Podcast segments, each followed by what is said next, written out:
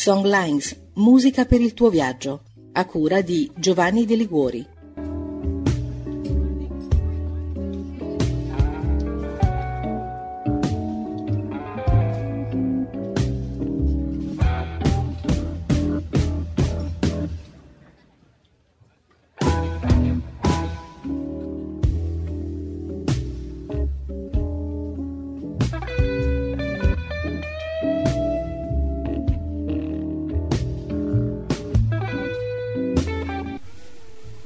Viaggiatrici e viaggiatori di Songlines, musica per viaggiare il mondo, siamo sempre su Radio Francigena. Salute a voi da Giovanni De Liguori che anche in questa puntata vi porterà in giro per il mondo alla ricerca di suoni, suggestioni e anche città. Sì, città perché questa è un'altra delle puntate in cui noi parleremo in particolar modo di una città.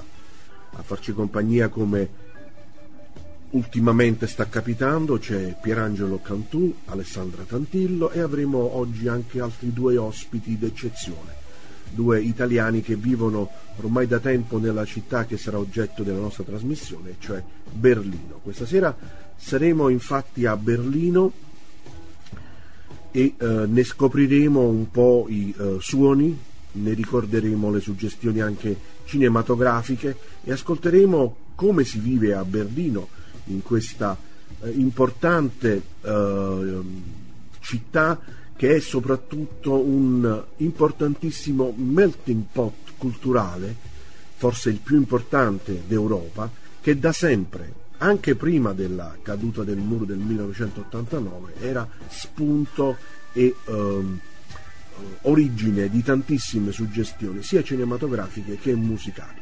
Quindi diamo subito il benvenuto ai nostri amici e cominciamo questa puntata di Songlines, musica per viaggiare il mondo, che ci trova appunto tutti insieme, stavolta non in un pub, ma immaginiamoci tutti insieme in una birreria di Berlino.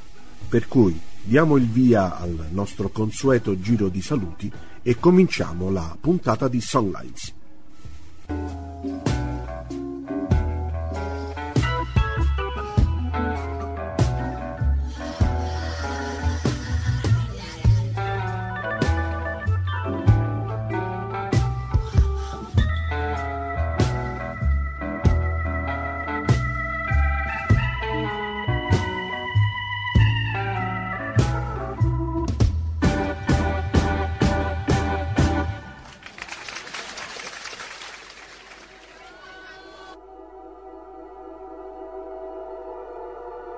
Tutti, eh, oramai è il terzo appuntamento, quindi sono molto contento di parlare di un'altra città. Oggi siamo quindi a Berlino e parla il nostro ospite Manuel. Ciao a tutti, buongiorno.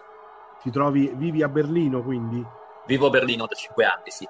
Benissimo. E poi per eh, il cinema e anche suggestioni musicali abbiamo anche di nuovo Alessandra. Ciao a tutti, ciao. Allora, Pierangelo, vuoi cominciare tu con introdurre un tema eh, in modo tale da poter entrare in questa atmosfera berlinese?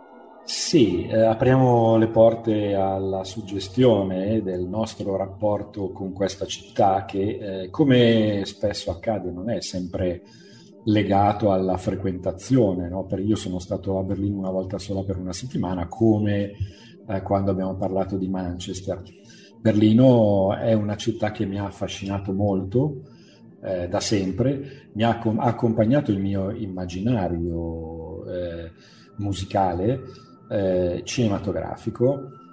E, ehm, e Berlino me la sono immaginata come, così come me l'hanno descritta i miei eh, autori che, che, l'hanno vissuta eh, da, eh, dai Joy Division, da, eh, Cave, eh, insomma tutti quelli che l'hanno frequentata, l'Urid, l'hanno descritta come una città piena di fermenti, con molta tensione, aperta 24 ore su 24 e, e con una grande commissione. Quindi io me la sono immaginata come una città di transito, dove qualcuno come per esempio David Bowie, ha bisogno di arrivare a Berlino per rigenerarsi, per ricostruire la sua carriera artistica e poi la può anche abbandonare come è successo a Nick Cave.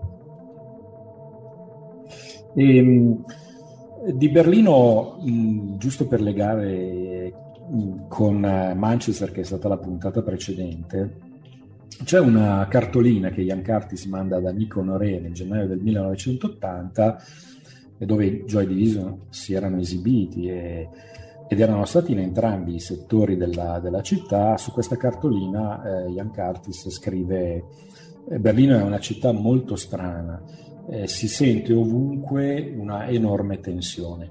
Ora, ehm, i Joy Division si sono nutriti dell'immaginario berlinese attraverso la trilogia di David Bowie, no?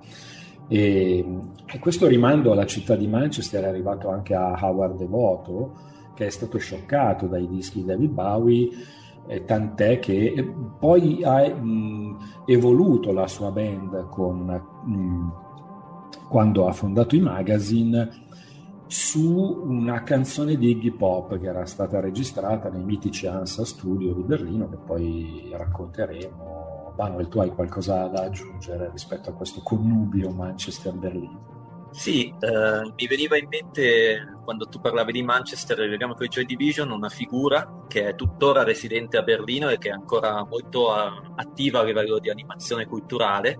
Eh, si chiama Mark Reeder, è un signore ormai sulla sessantina d'anni splendidamente portati e sempre molto cool, eh, che era un amico fraterno di, dei Joy Division, che si trasferì eh, da Manchester a Berlino proprio nel 79, mh, mm, in seguito al grande amore per eh, la musica del krautrock, per la trilogia di Bowie tutte queste eh, faccende musicali che hai già più o meno accennato e da, da allora ha vissuto a Berlino ininterrottamente o quasi, eh, inventandosi un po' prima di tutto un personaggio perché ha cominciato ad andare in giro per la città eh, vestito con eh, una divisa dell'esercito nazista e quindi provocando tantissimo, ma venendo subito capita la sua anima eh, così un po' provocatoria e surrealista, diciamo, e poi diventando di fatto un manager o una figura che riusciva a organizzare concerti per band sia locali che appunto straniere, tra cui appunto i Joy Division, eh, dei quali organizzò il primo concerto a Berlino.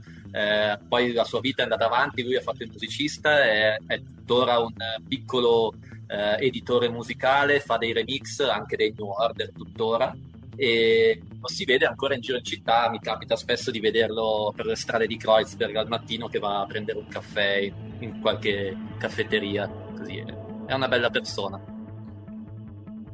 E quindi è un ottimo legame, tuttora vivente insomma tra Manchester e Berlino. Uh, un altro legame uh, fra Manchester e, e Berlino è appunto contenuto in una delle canzoni che uh, nel disco forse più strano e sperimentale che ha fatto David Bowie, che è Low. E, uh, il brano si chiama Varsavia e proprio uh, questo, da questo brano prendono il nome i primi Joy Division che si chiamavano proprio così, come omaggio a quel brano incredibile tra l'altro, tratto da un disco veramente molto strano. Io ricordo ancora che il disco, uh, io praticamente ho scoperto eh, David Bowie nell'83 quando uscì Let's Dance, io ero una bambina e eh, ehm, torn- ero in una vacanza e ho scoperto Bowie e sono tornata a Roma e sono andata in un negozio che si chiamava uh, Revolver qui a Roma e, um, e ho chiesto uh, di comprare appunto un disco di David Bowie. Io non so perché il commesso mi diede proprio Low, che è il disco forse più difficile di David Bowie e a 12 anni certamente io rimasi assolutamente sconvolta da questo disco. Comunque, questo disco rientra nella famosa trilogia di Berlino, che appunto è eh, della seconda metà degli anni 70, perché David Bowie a, a metà degli anni 70 si trasferisce dall'Inghilterra a Los Angeles, dove comincia a fare mh, fa un disco meraviglioso che viene chiamato, definito da lui stesso il soul di plastica, che è Young Americans. Uh, questo disco praticamente diciamo, um, è stato concepito da David Bowie in un momento folle, lui era completamente alla deriva, uh, si nutriva esclusivamente di latte, eh, peperoni e cocaina e quindi era magrissimo, era un fantasma e, e praticamente lui si, appunto, si era totalmente consumato e a un certo punto ha capito che o faceva qualcosa oppure sarebbe morto e a quel punto decide di eh, partire, di andarsene da Los Angeles e eh, e decide di andare a Berlino perché appunto capisce che a Berlino sta succedendo qualcosa in Germania. Allora raccatta uh, il suo amico che sta peggio, messo peggio di lui, che è Iggy Pop, e, e vanno a Berlino. Prendono un appartamento dove vivono insieme e con uh, Tony Vis- varie collaborazioni, fra cui appunto quella con Tony Visconti, eh, Brian Eno, eh, Robert Fripp. Eh, lui com- fa questi tre dischi che sono appunto Hero, Slow e Lodger, che sono dei dischi fondamentali perché in qualche modo, come spesso faceva David Bowie, lui riesce a captare quello che gli sta intorno e a ritrasformarlo e a renderlo personale con qualcosa di nuovo.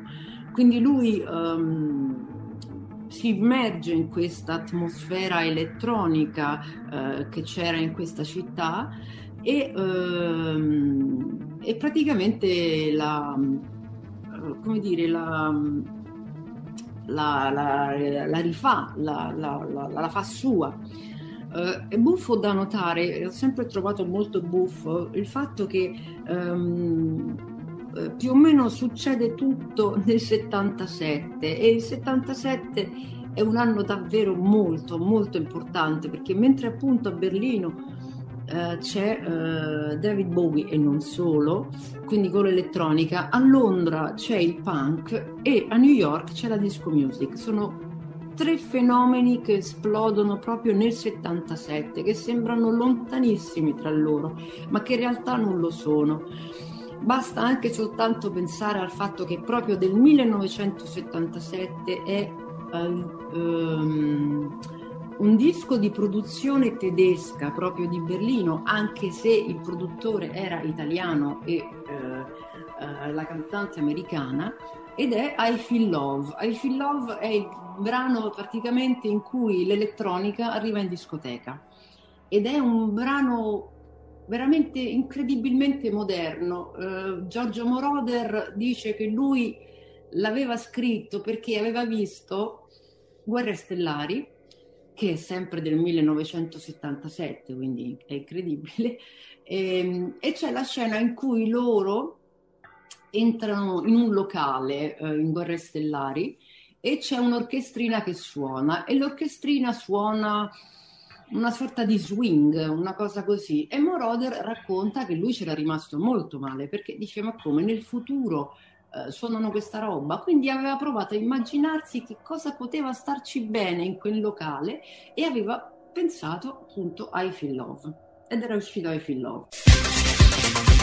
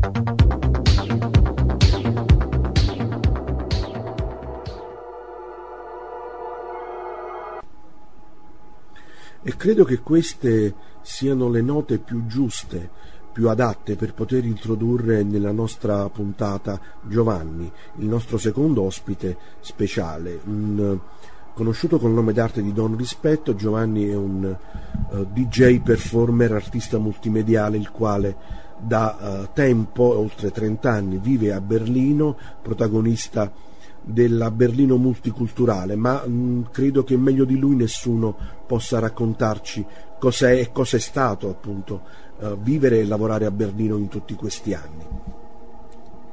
Sì, ciao a tutti, Giudi Sera, artista multimediale. Eh, eh, questo significa che sono attivo in vari settori dell'arte, ehm, personaggio diciamo molto comunicativo, eh, vengo da Castellammare, fuggito negli anni Ottanta dal post terremoto con tutti i suoi annessi e sconnessi eh, per trovarmi a Berlino dove poi potevo esercitare eh, quello che mi è sempre piaciuto fare e che non ho potuto fare lì in loco per forza di cose. Don rispetto nel contesto vostro penso che sia il più adeguato a, esatto. ad illustrare alcune situazioni, quindi faccio un breve e spontaneo intro. Sì. Un rispetto, diciamo, è nato per forza di cosa, sia perché eh, da un lato perpetuava una certa passione per la musica da dove io vengo, infatti quando stavo nel napoletano ero attivo nella scena punk, eh, più post-punk, new wave, con una band stabiese, secondo me l'unica allora, i famosi Sad Fate, eh, eh, posteriori al citrosi epatica che facevano un demenziale rock italiano che poi si è evoluto nella new wave eh, quindi in, nella scia di questa passione musicale ho tenuto, ho voluto tenere il contatto poi con la musica che per forza di cose avevo lasciato eh, scegliendo la via più immediata dell'arte eh, come produzione sia eh, in un senso pratico ma anche di una visione più eh, diciamo globale e anche del locale genius loci del pop napoletano. Detto questo so che eh, sono anni sono decine di anni che uh, conduci un programma radiofonico uh, nella scena berlinese che fa un po' da catalizzatore di diversi mo- momenti e movimenti culturali sì. E, sì, in pratica, nel contesto di questa multimedialità, siccome a me mi piace anche pure eh, dividere i settori, anche per venire incontro alla gente che poi potrebbero avere difficoltà con questi tipi di concetti multimediali, eccetera, crea il personaggio di Don Rispetto. Don Rispetto, ehm, un breve intro a che fare sia con uh, un po' in un modo, un approccio ironico con la cultura, da dove veniamo noi. Eh, sì. Campo, vedi tu? Sì, sì. E poi eh, prettamente anche con uh, una delle fondamentali leggi eh, sia non scritte ma anche della cultura hip hop in cui io, io mi, poi mi sono ritrovato dopo ho abbracciato dopo aver lasciato diciamo, la filosofia del no future del punk che non mi eh, dava più calore, invece io ero per il future e questo è stato ancora il motivo eh, per cui avevo lasciato il mio eh, background no future eh, circumvesuviano, diciamo così. Quindi Don Rispetto eh, nel 1993 ehm, ebbi l'occasione eh, dopo vari esperimenti sia a Castellammare in radio pirate locale, sia eh, a Berlino a inizio anni 80 come sperimentazioni mie musicali, eccetera, molto alla Vienna diciamo, a casa, registrando dei programmi radio fake, ho avuto questa occasione di far parte del team di Kiss FM a Berlino, dove ho iniziato la mia carriera, diciamo, radiofonica sotto il nome di Don Rispetto, il mio primo programma era eh, Italian Rappamuffin Attacco. In pratica sfruttavo questa nuova onda eh, delle posti del reggae italiano, 99 posti, Sud Sound System, Anno Megretta, Assalti Frontali, eccetera, eccetera, che avevano fatto questo passo dal punk al hip hop, però con questa denotazione di cantare in italiano, rappare in italiano, che era allora un fenomeno nuovo. Ancora in Germania non era ancora pure così perpetuato, cioè, quindi l'hip hop in Germania era prettamente in inglese. Quindi era una novità anche per i tedeschi questa cosa.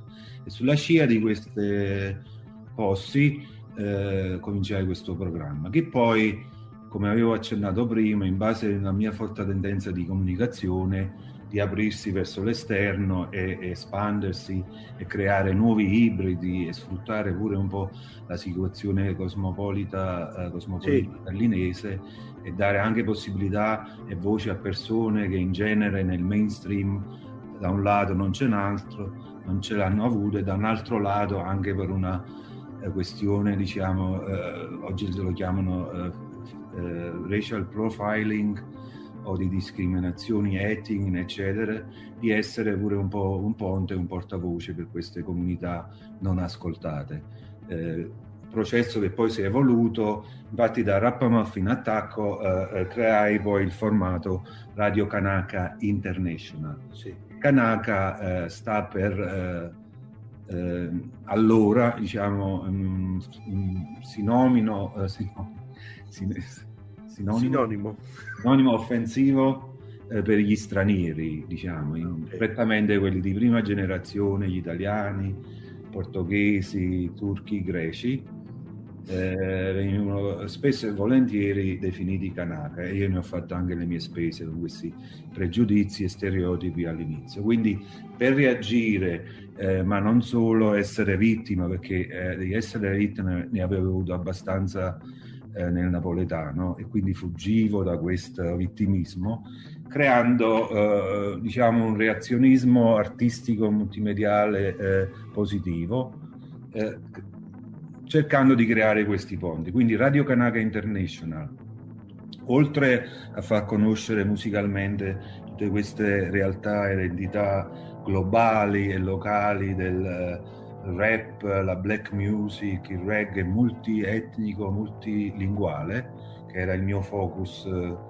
eh, da allora e ancora oggi, perché Radio Kanaka, istituita nel 1993, nel 2021 c'è ancora chiaramente adeguato eh, pure ai standard di oggi, più digitale, più globale. Eh, per farvi un, un breve eh, un percorso di questa eh, operazione Radio Kanaka, iniziai a Kiss FM nel 93, poi dopo passai a Radio Multiculti, che era un broadcasting, una radio ufficiale di Stato, come lo poteva essere o lo potrebbe essere Rai 3 allora, quindi eh, gli eredi del Senda Frei Berlin, la radio post-guerra, post tutto, insomma, eh, che poi nasce, nacque dalla fusione pure da eh, la radio, le radio dell'Est, la radio, la RBB e la Ost eh, Frei Rundfunk, quindi ci fu questo nuovo ibrido radio multiculti e mi ritennero adeguato per rappresentare una certa fetta della multiculturalità berlinese che era da un lato sì a livello di trasmissione e cose, però anche i miei altri alter ego mm. rispetto in radio, Giorgi Sera come artista editoriale, eravamo attivi nelle community locali, sia con progetti artistici oppure un eh, diciamo, aspetto emblematico e rappresentativo eh, eh, il Carnaval delle Culture che si faceva una volta all'anno dove tutte le comunità berlinesi, non solo etniche ma anche musicali, eh, progressive, eh, rappresentative di tutto quello che poteva essere e è la subcultura berlinese, si presentavano. Dove io ho fatto vari carri, poi anche per la Love Parade, eccetera, eccetera. Sì. Quindi eh, un, un, concetto a 360 gradi questo Radio Kanaka. Che oggi Radio Kanaka, dopo sì. essere stata multiculti, che poi multiculti è, stato, è stata chiusa, che è stata una fase molto pure tragica e dolorosa eh, di questa storia della radio, delle free radio berlinesi, soprattutto la, l'eredità che aveva questa radio della Senda Frei Berlin del dopoguerra, eccetera, eccetera. Dopo che la Merkel eh, aveva detto Multiculti eh, is dead, Multiculti è, è morto e quindi si portava avanti questa linea della eh, Deutsche Leitkultur, la cultura trainante tedesca, la, la, democrazia cristiana tedesca, l'SPD, quindi tutta una cosa politica, chiusero questa radio e fu una grande tragedia. Mentre, eh, mentre ci furono tante proteste e cose, io ed altri, altri cosiddetti dissidenti sì. non, volevamo, eh, volevamo, ci, eh, non ci volevamo arrendere a questa evidenza dei fatti eh, nel primo secondo che chiusero eh, il 20, 31 dicembre 2008, mi sembra, che chiusero Radio Multiculti, buttammo online Multicult FM. Perfetto. Eh, che fu, eh, iniziò prima come un progetto eh, online eh, internet e mo adesso eh, siamo più da dieci anni che trasmettiamo e quindi appoggiamo anche alle trasmissioni eh, frequenze FM di frequenza modulata Magnifico. in alcuni settori sociali eh, finanziati dal Senato berlinese, eccetera, eccetera, dove io faccio la mia trasmissione Radio Kanaka sia su FM sia su online. Beh, Quindi c'è questa continuità che... Eh, ottimo. Che, certo. Infatti mi chiedo ogni tanto, ma di tutte le trasmissioni culte che c'erano allora, eh, cioè, secondo me io sono l'unico rimasto, l'ultimo proprio dei Moicani, quello là. E poi una citazione che volevo fare che ho detto all'inizio, è d'obbligo. Il mio, eh, diciamo, eh, come si chiama, esempio ispiratore, ispiratore sì. eh, fu John Peel. Ah. Non so se lo dovreste conoscere John eh Peel. beh certo, come no. è John Peel eh, che io mi sentivo ogni volta quando, eh, della BBC quando arrivava la sua trasmissione eh, mi mettevo, mi sintonizzavo e mi registravo queste cassette e poi la cosa che ti ho detto prima che facevo le, le, le trasmissioni fake sì. erano ispirate o da, facevo la, la, la, il verso a lui certo. e poi diventò la cosa professionale ecco eh, una, una, domanda mi viene da farti se tu tutte queste esperienze tutta questa, tutto questo vivere Berlino nella sua multietnicità e sua, nel suo essere multiculturale dovessi dal tuo punto di vista, quindi dal punto di vista di chi vive a Berlino da mm, oltre 30 anni, dovessi uh, racchiuderlo in una sola canzone, quale sarebbe la canzone che uh, se per te rappresenta questa Berlino, la tua Berlino quindi in particolar modo? Guarda, ti ho fatto appena un esempio di Carnaval delle Culture. Cioè, chiaramente poi eh, ci sarebbero una miriade di esempi che ti potrei fare, cioè, perché essendo io DJ, esatto. eh, eh, ho, fatto, ho, contribuito pure a, a, far conoscere gruppi che eh, poi sono diventati famosissimi e, e hanno avuto la mia prima, la loro trasmissione radio da me, tipo i Calciacandela, che non so se in Italia sono conosciuti, c'è una comitiva di, di multietnica berlinese molto rappresentativa di questo ethos eh, cosmopolitano berlinese, soprattutto di Kreuzberg, il quartiere da mm. dove eh, vi parlo, e dagli anni Ottanta è ancora vivo e, e sopravvivo. Insomma. Comunque, per venire al dunque, Dai. mi viene in mente una canzone che io, perché poi, sai, eh, eh, io credo nella multiversalità eh, del talento e dell'arte, quindi per me è anche importante, eh, c'è questo eh, ehm, diciamo, termine della multimedialità, però per me è, è, l'arte è universale e, e io ho bisogno di esprimerla così come viene spontaneamente nei vari settori. Quindi per dirvi che mi sono anche dilettato in una fase della mia vita a fare il rapper cioè a rispettare. Oh. Poi tra l'altro un, una cosa molto importante pure per voi in questo contesto, prima che passo a pezzo che vi voglio offrire, è la lingua che io ho creato uh, con il, il Tret Union, diciamo, il filo di Arianna per comunicare con le multi eh, nazioni berlinesi, che sono 180 in, in, nel contesto,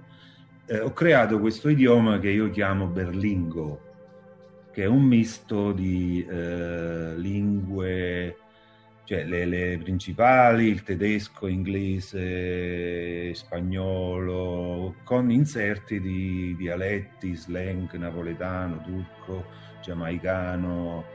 Eh, e, ben venga, insomma. Eh, okay. È una cosa molto spontanea, diciamo, un diletto poetico e qui gioca pure il ruolo del, del freestyle, della spontaneità del rapper, quindi per mantenersi in, in, in allenamento e pure per dare adito alla gente di eh, eh, avere un, un, diciamo, un, come chiamarlo, una chiave di accesso, di riconoscersi sì. anche nella mia trasmissione multiuniversalmente rispetto poi al mia, alla mia uh, zona di provenienza.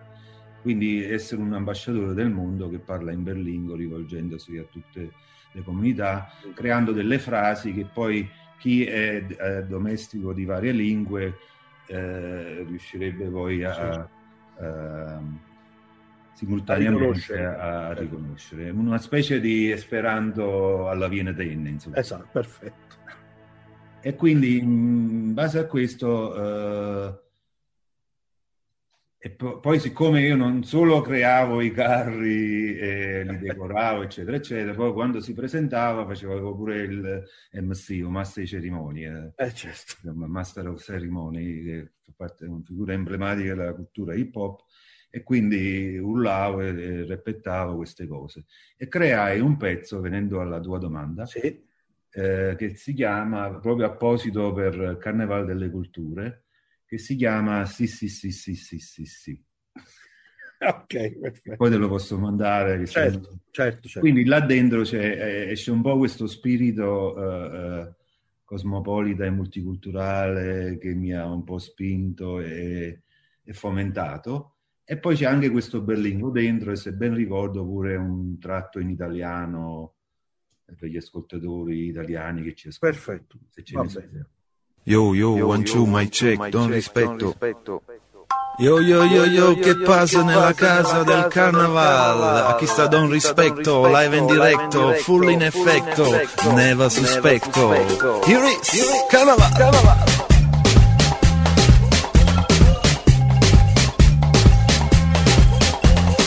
Sì sì sì sì Sì sì sì sì sì Sì sì sì sì Sì sì sì sì. Yes, io Leute, soy don rispetto, live in diretto, neva sospetto, mitte noi revolution liricale, voll in Berlingo style internazionale.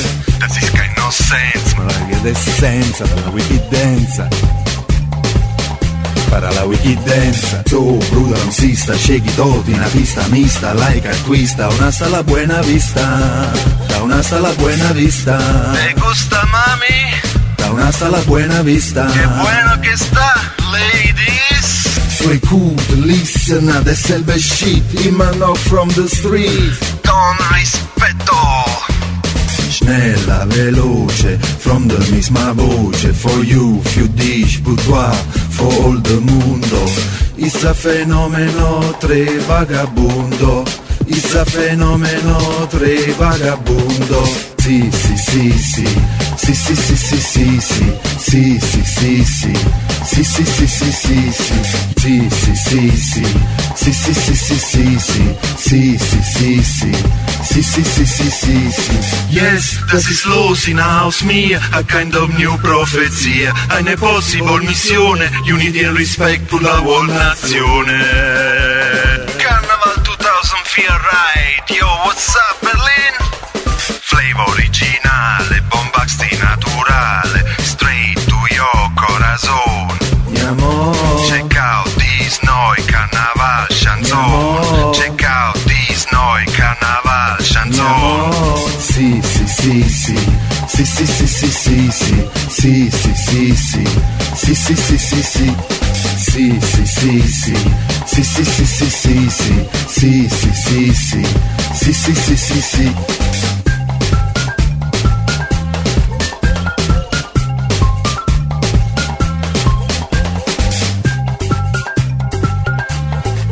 Boom Shakalaka, rappresento Radio Kanaka. Siete all'ascolto di Radio Francigena. Allora, sentendo parlare Joe mi è venuto in mente quanto Berlino sia una città effettivamente di transito, ma con tanti punti che si uniscono e tanti raggi che portano da una parte all'altra, no? in continuazione. Ad esempio, eh, questa commistione tra gli artisti italiani, chi, va, chi, chi, è italiano e va a Berlino, come lo stesso Manuel, eh, a cercare qualcosa, ma è una storia che parte da lontano questa, no Manuel? E diciamo che eh, in fondo è una fascinazione tutta mentale e immaginaria che tantissimi artisti, a, a partire appunto da David Bowie e Reed, eh, che avete citato prima, hanno avuto e che quindi inevitabilmente eh, eh, ha colpito anche tanti artisti italiani. Forse il segreto di questa cosa sta nel fatto che hai, non so se, quanto consapevolmente tu stesso detto prima, sul fatto di Berlino come città di transito. Una delle, delle mh, delle frasi chiave per capire Berlino è una frase che disse uno scrittore all'inizio del Novecento che disse che Berlino è una città che è destinata a non essere mai ma a divenire sempre. E questa cosa è eh, indubbiamente la sua cifra anche nei, nei, vari decenni e anche oggi, anche se in maniera molto più eh, decentrata e confusionaria. Indubbiamente eh, l'amore per Berlino e la fascinazione per Berlino via David Bowie, via il, il cabaret degli anni 30, via l'espressionismo tedesco, ha colpito anche, anche l'Italia. Eh, I primi casi, soprattutto con eh, la fine degli anni 70 e l'inizio degli anni 80, eh, e soprattutto in eh, due eh, figure emblematiche di quella che è stata la musica italiana di quegli anni, sia a livello prima underground che poi anche a livello più mainstream. E sono il caso dei CCCP e di Garbo. I CCCP nascono proprio a Berlino perché eh, senza conoscersi, pur abitando in Italia a pochissimi chilometri di distanza, nell'Emilia più rossa e più eh, ruspante, Giovanni Lindo Ferretti e Massimo Zamboni si trovano per diversi motivi esistenziali ad, ad essere vissuti a Berlino tra il 79 e l'82. Eh, la leggenda, ma non la leggenda, la realtà è che loro due si sono conosciuti proprio l'ultimo giorno prima che Massimo Zamboni decidesse di tornarsene in Italia, in una orribile discoteca eh, di Berlino Ovest in cui non ballava nessuno e Zamboni fu colpito da questa figura allampanata che era poi quella di Giovanni Lindo Ferretti e iniziando a chiacchierare scoprirono che abitavano tipo a tre chilometri di distanza in Emilia ma non si erano mai veduti, eh, beccati né a Berlino né tra Carpi e Reggio Emilia. Da lì nasce un'amicizia e il resto sarà storia. Ma la cosa interessante per noi da questo punto di vista è che Berlino è il coagulo che ha fatto nascere un immaginario come quello dei CCCP che è stato fondamentale e che è tuttora fondamentale per mh, tutta la musica italiana. L'esperienza dei CCCP è importante al di là dell'aspetto musicale e anche sociale e culturale, soprattutto perché ha mh, permesso alla, a chi faceva rock, a chi faceva musica in Italia di capire che non era soltanto l'America quella che si poteva guardare, ma l'Europa e il Medio Oriente, il bacino del Mediterraneo e Berlino, in questo senso, proprio per essere crogiuolo di eh, popolazioni tanto diverse, ad esempio la comunità turca, la comunità polacca e poi la comunità italiana, era una perfetta rappresentazione di questo tipo di eh, immaginario. Eh, infatti Giovanni Lindo Ferretti spiegava che eh, per loro era assolutamente normale considerare Berlino quello che per altri poteva essere Los Angeles o San Francisco negli anni 60-70 o Londra per i beat. Eh, per, e questo perché? Perché mh, per una ragione immaginaria molto semplice, da Carpi parte l'autostrada del Brennero e quindi Carpi può essere considerata la periferia estrema della Germania e quindi metaforicamente di Berlino Ovest. Sì, guarda Manuel, mi hai tolto le parole di bocca perché mi sono segnato una frase da, dal libro che ha scritto Zamboni, no? il mio primo dopoguerra, mm-hmm. che racconta proprio questa cosa. È una, è una descrizione bellissima e dice Un'autostrada prodigiosa e nuova, questa che parte come Modena-Brennero e si infila fino a nord il nostro coetaneo conterraneo per Pier Vittorio Tondelli ne sa decantare gli scopi al meglio, interpretando i rimuginii di tutta una razza di viaggiatori sentimentali. è l'autobahn più meravigliosa che c'è, eh, perché se tu metti lì su e hai soldi e tempo in una giornata intera e anche meno, esci sul mare del nord, diciamo Amsterdam, tutto senza fare una sola curva, entri a Carpi ed esci lassù. Così che Carpi diventa periferica a Berlino. È proprio quello che dici, è una cosa meravigliosa che mi aveva colpito tantissimo. Sì, senza dubbio, e, e, e loro sono stati, secondo me, insuperabili nel, nel costruire un, appunto questo nuovo paradigma di, di, immagini, di valori, di sensazioni e di, e di mondi con la loro musica e con le loro parole. Um, e Como, che è un'altra città incredibilmente legata a Berlino, al sì. mito della decadenza, fondamentale, a questa visione un po' anche bowiana, no? la, la, la, famosa canzone di, di Garbo fondamentalmente. Esatto, sì, qua c'è tutto un altro giro di, di sentimenti per restare al tema del viaggiatore sentimentale, che è appunto quello della, della decadenza, eh, che viene rappresentata da Garbo in questo suo singolo A Berlino va bene del 1981 che gli procurerà successo e che gli permetterà di costruirsi una carriera eh, importante, vissuta prima nelle prime fasi della sua, della sua carriera, anche a livello mainstream, perché gli ha permesso di partecipare a Sanremo, poi di, di essere eh, apripista dei concerti di Battiato nella tournée della Voce del Padrone, quindi insomma di avere una visibilità enorme, e poi invece condotta paradossalmente a, a ritroso a livello molto più underground e sotterraneo, ma sempre eh, con livelli qualitativi importanti.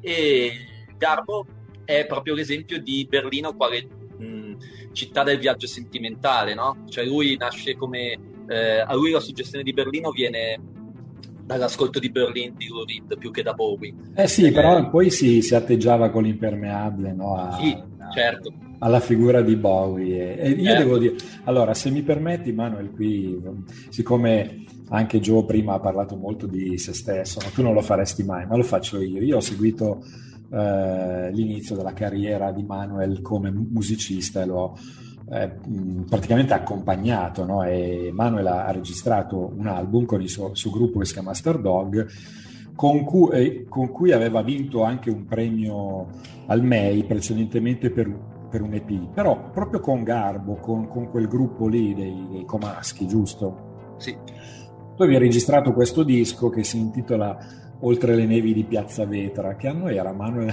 Adesso mi sfugge. Era il 2009. Ecco, se non è troppo autoreferenziale, poi magari ci sta anche una canzone da questo disco che secondo me è molto, molto berlinese e pesca proprio nella suggestione della trilogia eh, di Bowie, che eh, il titolo è Sai Carmelo, però do- dopo vediamo.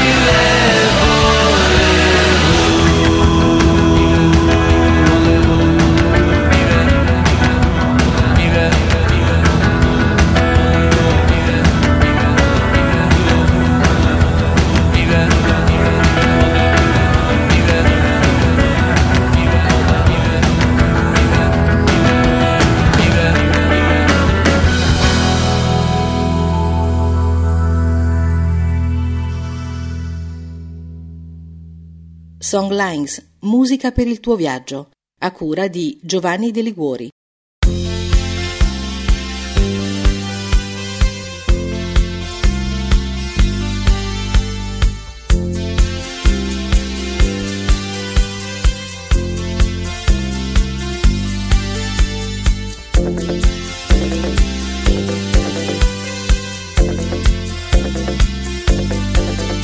Una birra, fumo, musica e dopo tu.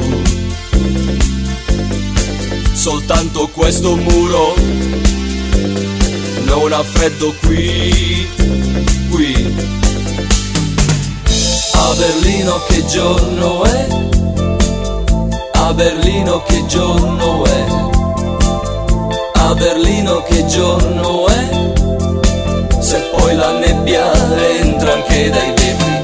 Ah, Berlino, non penso mai si si può vivere, non sogno mai. Ah, Berlino, che giorno è? Guardo le strade non so che giorno è.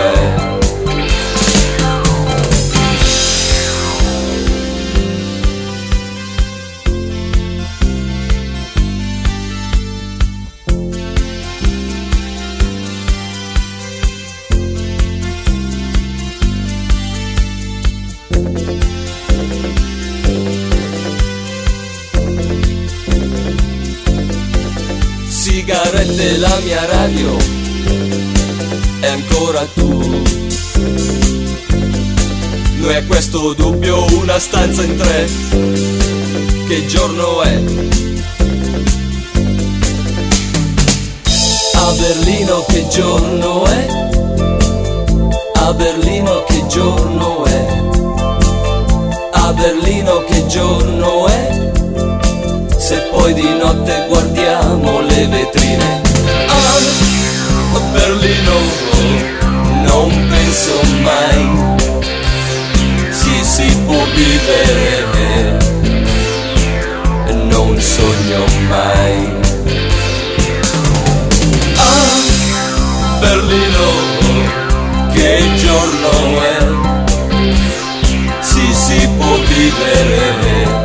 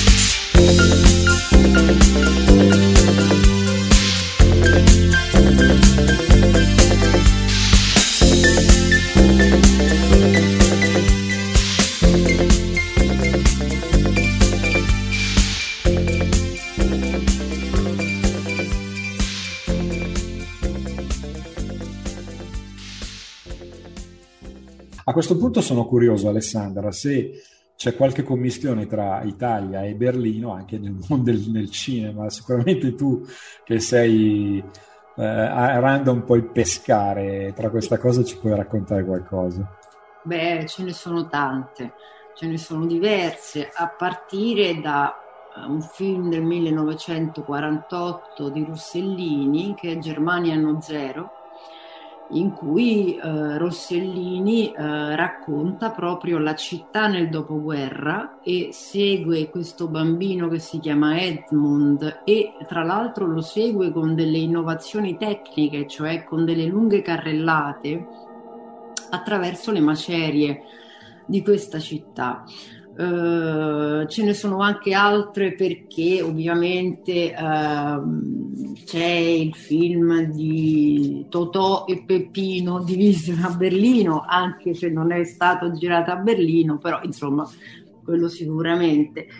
Poi c'è un film curioso dell'inizio degli anni 60 che si chiama Oggi a Berlino ed è ambientato nella Berlino Est di un regista molto curioso che si chiama Piero Viva, Vivarelli che era una figura molto singolare che praticamente eh, che poi fu l'unico a ricevere personalmente da Fidel Castro la tessera del Partito Comunista Cubano lui poi scrisse anche, era famoso come paroliere, scriveva, ha scritto 24.000 baci, cioè era veramente un personaggio singolare. Ehm, quindi diciamo ce ne sono diverse di, di, di, di collegamenti cinematografici tra Roma e Berlino sicuramente. Ma Berlino è una città mh, per la sua storia molto cinematografica.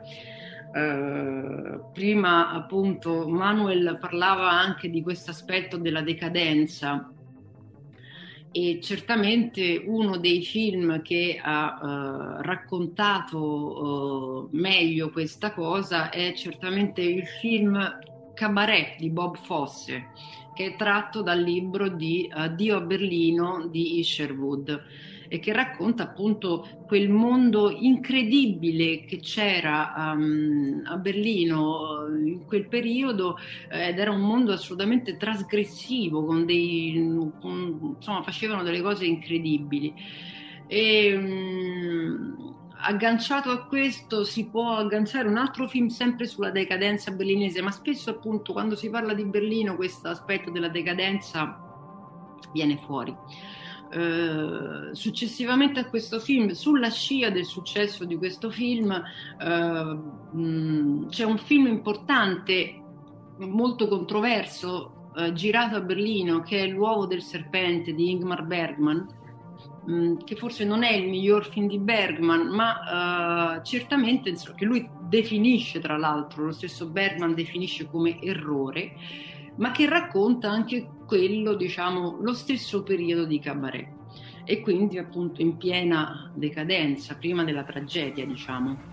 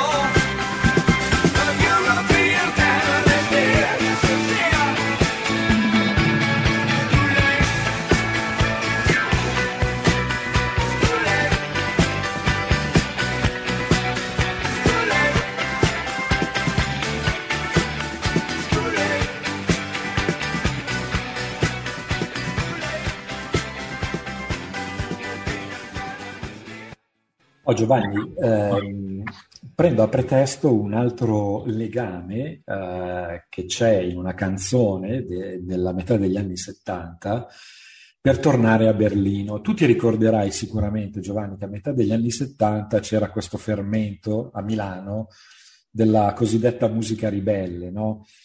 Eh, io l'ho vissuto perché ero molto giovane, ma andavo a sistemare i dischi a, nello studio di Radio Milano Centrale, che era la radio fondata da Mario Luzzato Fegiz, dove c'erano questi DJ, Alberto Camerini, che poi è stato il mio primo insegnante di chitarra, insieme a Claudio Rocchi, e Eugenio Finardi, e, e con loro si poteva ascoltare realmente tutta una musica che non sarebbe mai arrivata, no?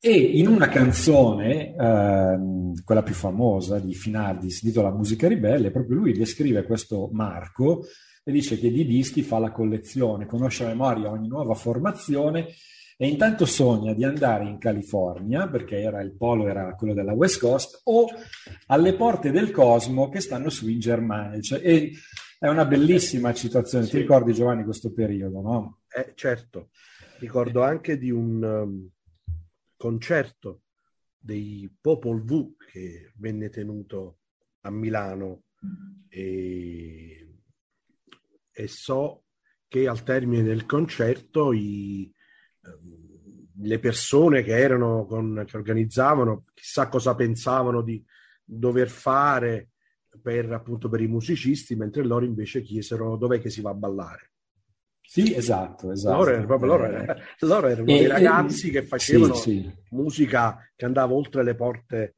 diciamo, del cosmo. È vero, come... Berlino ha una centralità tutta sua in questa, uh, in questa scena degli anni 70, perché uh, rientra la cosiddetta scuola di Berlino, la musica elettronica di Berlino, rientra nel filone più grande del krautrock, ma se ne in qualche, in qualche momento se ne distingue perché ha una peculiarità tutta sua. Quindi ci sono delle importantissime influenze che si sentono, che vanno da Edgar Varese a Steve Reich o, o Terry Riley. E uh, così come ci sono anche delle, uh, anche delle uh, produzioni che in qualche modo si distaccano, come l'abbiamo citato adesso, proprio da band come i Popol V, perché mancanti di quella, chiamiamola, struttura uh, folk, chiamiamola così, e invece molto più elettronica. Il, uh, il, nome che mi viene da fare parlando di Berlino è quello di Klaus Schulz, che è il musicista che più di tutti ha creato questa scena. Lui ha fatto parte della, del primo disco dei Tangerine Dream e anche credo del primo disco dei Ashra Temple e uh, la loro musica era essenzialmente fatta con strumenti elettronici.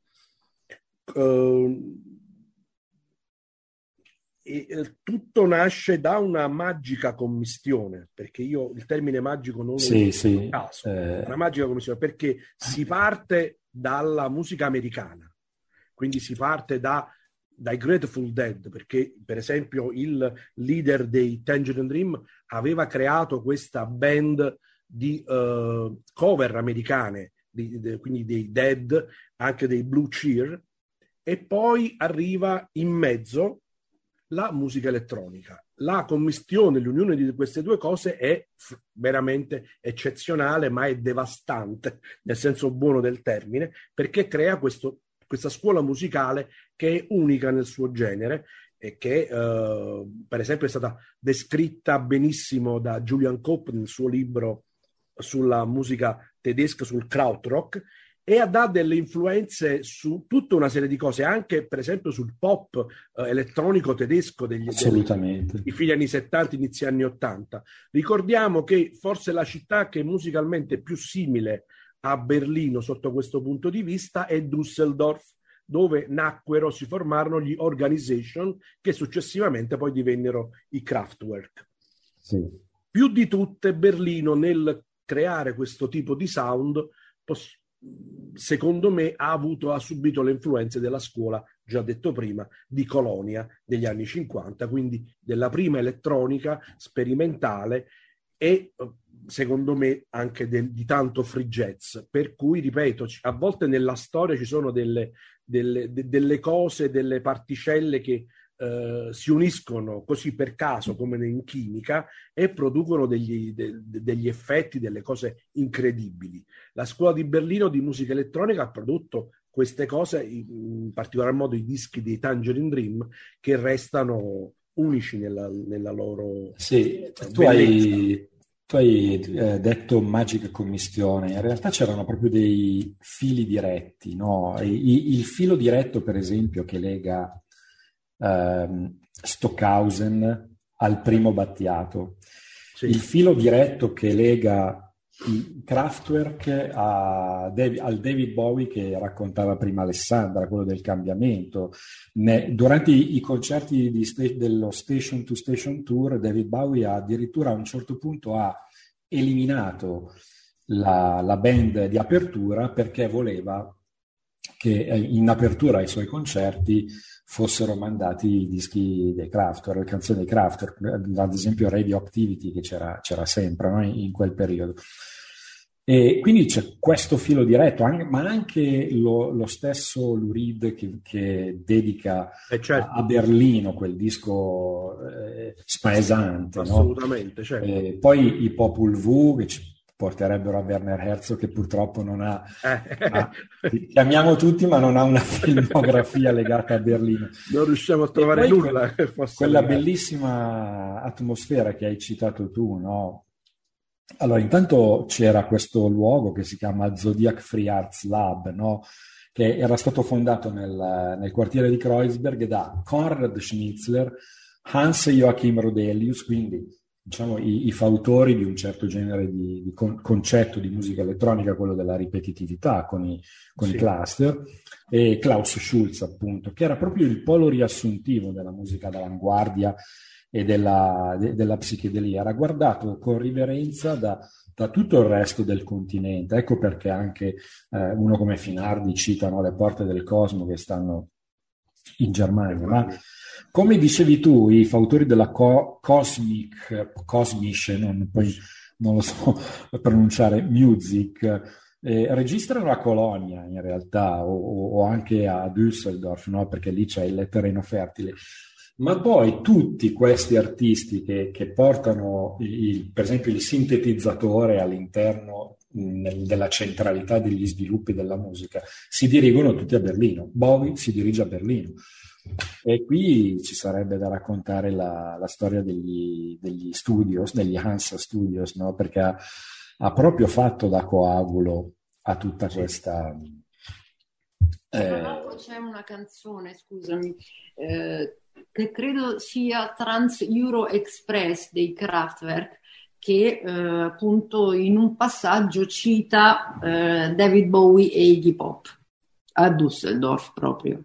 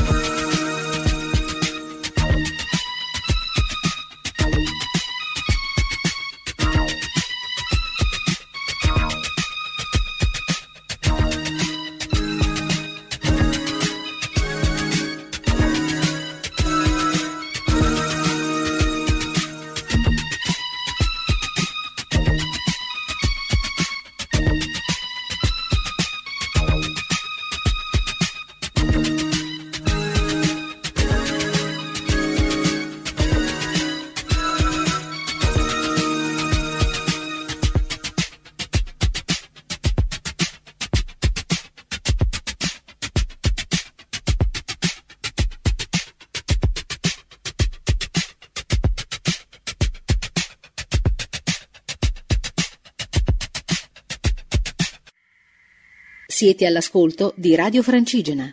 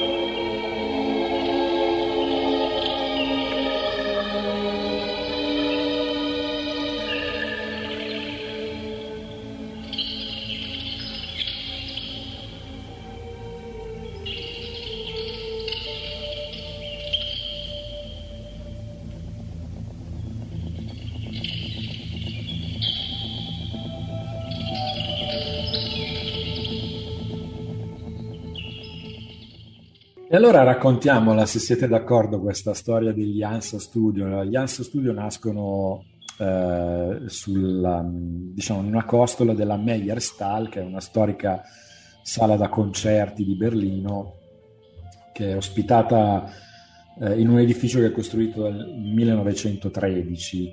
Il quartiere è Mitte, se non sbaglio, e sta a pochi passi da Potsdamer Platz e come eh, racconta David Bowie nel bellissimo documentario, no? lui andava alla finestra e vedeva l'altra parte del, del muro. No? quindi alla fine della...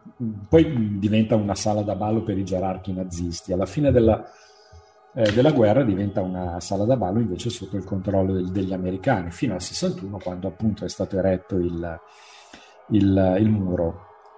E qui, siccome c'erano dei locali liberi, eh, una casa discografica che si chiama Ariola ha rilevato una parte no, per, per, trasformarla in studi di registrazione. E nel 65 hanno, in, diciamo, vengono fondati questi ANSA Studio. Da, i proprietari erano due fratelli no, che si ingegnano proprio a creare degli ambienti sonori e diventerà importante anche il conferimento della, dell'equipaggiamento. Eh. Se, se andate a, a guardare no, l'equipaggiamento tipico degli ANSA, così come questa, ehm, come dire, gli ambienti. Eh, diciamo che gli ANSA Studio adesso sta, eh, registrano anche de- degli artisti di, di, musica classica e dei sì. pianisti vanno a, a registrare. E, e quindi eh, è con eh, David Bowie di pop no, che questi studio diventano famosi, ma poi gli ANSA diventano famosi, eh, per esempio eh, David Bowie torna nell'82 a registrare Baal, i Depeche Mode vengono nell'83 per, per registrare Construction Time Again. Eh, subito dopo i Marillion addirittura vengono agli ANSA no? e, e, poi gli ANSA diventano famosi come quartier generale di Nick Cave, anche se Nick Cave in quel periodo berlinese registra un po' agli ANSA e un po' a Londra perché vuole ricreare eh, un po' delle atmosfere tutte, tutte sue. No? E, ehm, il muro eh, viene abbattuto nell'89, nell'89 inizia un po' anche la decadenza di, di questi studi, però eh, nel 91 gli U2 vengono a registrare Actum Baby per ricreare un po' questa atmosfera molto berlinese, molto, molto da, da eh, metropolitana, no? E il singolo ufficiale di One è, è, registrato proprio all'interno degli Ansa Studio e racconta un po' no, la, la, la, storia della Meyerstal. E l'ultima band forse che ha registrato agli Ansa Studio un album ben famoso sono i Rem, che poco prima dello scioglimento sono venuti nel 2010 a registrare Collapse into Now. E, insomma, ce, ce, ne sarebbero di cose da, eh, da dire eh, questa atmosfera Actum Baby degli U2 mi ha fatto tornare alla mente invece una cosa che potrebbe raccontare Alessandra e anche Manuel, che è tutta l'immaginario che si è creato attorno al film Christian F. di, di molti anni prima. A chi lascio la parola per... Devo soltanto aggiungere una cosa Uh, un aneddoto uh, che racconta Tony Visconti e che dice proprio che quando stavano registrando Heroes uh, Tony Visconti si era rimorchiato una ragazza del posto e praticamente si erano diciamo appartati all'ombra del muro e ehm, David Bowie da, dalla finestra vede questa scena e scrive proprio il verso di Heroes che parla di due ragazzi che stanno uh, by the wall, stanno vicino al muro. Um, dunque, mi, mi, ripeti, scusa, mi sono persa. Uh, Il la... gancio è parlare di Christian F., che ah, sì. diciamo ha dato un imprinting uh, anche all'immaginario di chi poi a Berlino ci è andato. Sì, infatti io uh, sono andata a Berlino nel 2003-2004 per lavoro e uh, brevemente insomma ero andata lì per fare un lavoro di dovevo riversare delle cose per una, una signora che distribuiva i film italiani all'estero e lei mi aveva pagato una settimana in un albergo meraviglioso vicino alla stazione dello zoo. E io per me era, per me era un posto tragicamente magico anche questo, perché io avevo letto il libro di Christian F. di nascosto quando avevo 14 anni, lo tenevo nascosto sotto il materasso perché a casa mia non si poteva leggere. E, mm, e quindi ritrovarmi in, in, quei posti per me fu abbastanza insomma scioccante.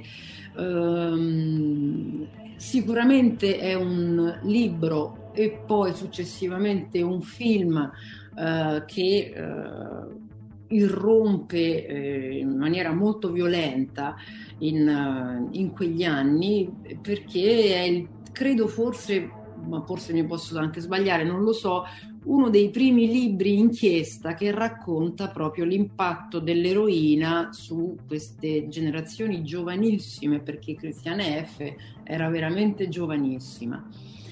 Um, il film eh, successivo, dove appunto c'è anche un pezzo del concerto di David Bowie, che canta Station to Station e che lei, Cristiane F., racconta sia nel libro che nel film, appunto eh, il verso It's too late to be late again, è troppo tardi per essere ancora in ritardo, era una cosa che l'aveva molto colpita. Um, ok.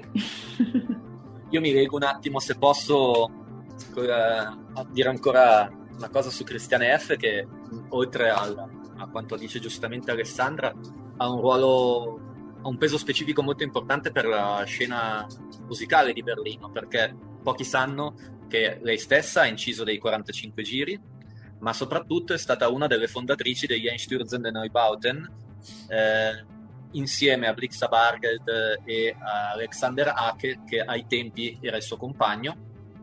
E, e in generale era una delle figure eh, perno insomma della, della, scena underground eh, della città che si raccoglieva della città eh, intendendo come Berlino Ovest naturalmente eh, in quegli anni che si raccoglieva attorno a due o tre posti che purtroppo non esistono più eh, con quella funzione ma che sono ancora ben visibili in città che sono il Risico Bar che era un posto assurdo di cui se volete poi diremo qualcosa eh, Jungle, che era una discoteca in cui andavano spesso Bowie e Iggy Pop, eh, l'SO36 che esiste tuttora ed è una specie ed è una sala concerti e il Sound che era la discoteca dove appunto la stessa Cristiana F andava e che adesso è diventato un rivenditore di carta da parati. Sì, se non ricordo male, questo, questi artisti che si identificavano in questa visione un po' espressionista, molto, molto colorata, molto forte, dalle tinte forti, eh, che prendeva anche un po' dagli archetipi dei Ken, dei Kraftwerk, dei Noi.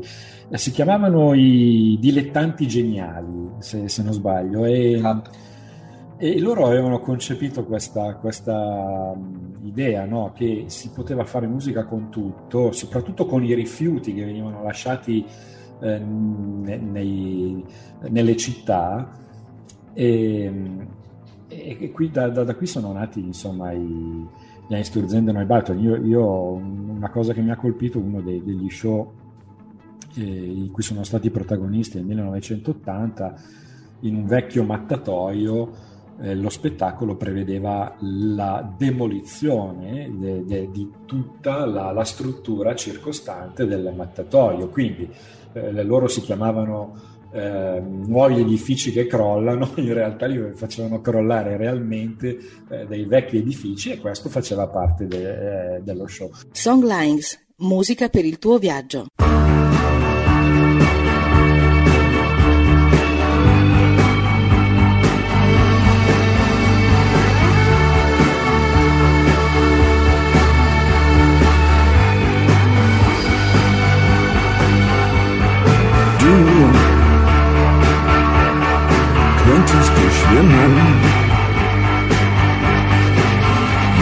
Delfine,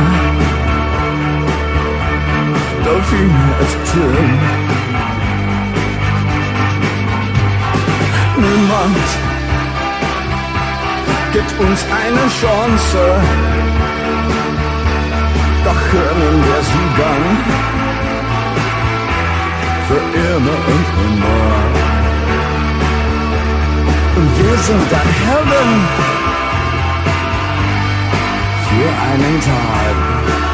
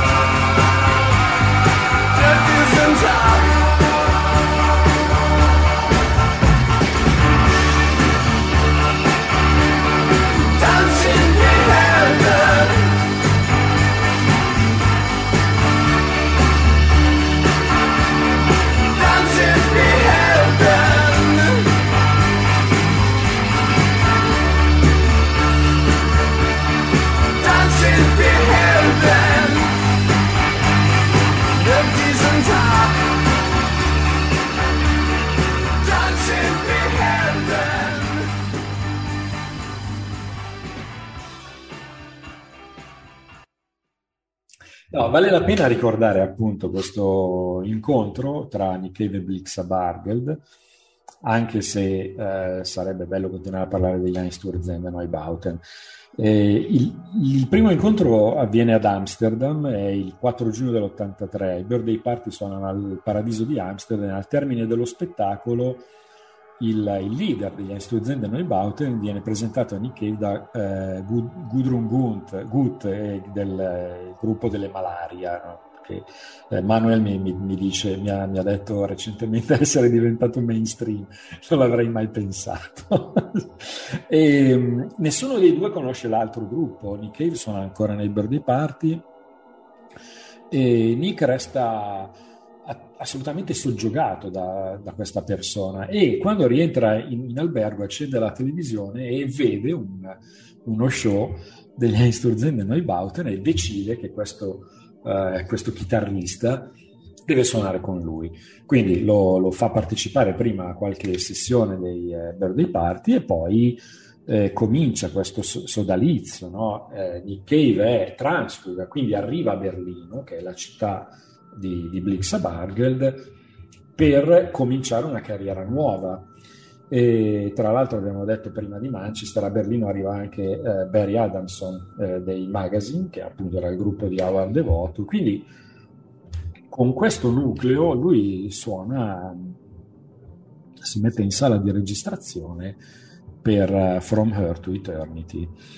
E From Her to Eternity ehm, è anche l'occasione intanto per continuare a parlare di Nick Cave e per parlare di Wim Wenders perché un- una bellissima versione di questa canzone c'è nel film quando l'angelo eh, interpretato da Bruno Ganze e, e la trapezzista si incontrano per parlarsi e lui decide di smettere di, di essere un angelo per vivere la sua vita terrena, quindi fare l'esperienza dell'amore. e ci permette di ricordare Anita Lane che ci ha lasciato eh, da poco, che ai tempi era fidanzata e musa di, di Nick Cave. Manuel, so che tu hai tantissime cose da dire in proposito, se vuoi continuare tu ti lascio la parola e poi non so se di Wim Wenders si parla Alessandra, che ha una specie di idiosincrasia in proposito. Ma diciamo che io mi prendo il testimone da te per eh, dire ancora qualche parola, se volete, su, su questa scena incredibile che era Berlino Ovest e nello specifico Kreuzberg e Schöneberg, che sono due quartieri popolari fortemente contaminati dalla immigrazione turca in quegli anni eh, che erano praticamente un, un, una serie, un crocicchio di vie dove non si dormiva mai, dove ci, succedevano cose assurde a livello artistico e culturale nei posti più improbabili e che non poteva quindi che essere un polo di attrazione per tutti quelli che con l'arte e con la musica volevano avere a che fare, tra cui appunto Nick Cave, Dixa Bargeld, eh, Anita Lane, ma anche eh, i Gun Club, eh, gli Ultravox, eh, i Depeche Mode che poi decideranno appunto di registrare a Berlino alcuni dei loro dischi più importanti della loro prima fase con Alan Wilder. E, insomma, e, a, fulcro di questa, di questa, scena era il Risico Bar, che era un, fondamentalmente una una stanza di 20 metri quadri eh, sotto la metropolitana sopraelevata di Berlino eh, che mh, apriva alle 2, alle 3 di notte e andava avanti fino a mezzogiorno.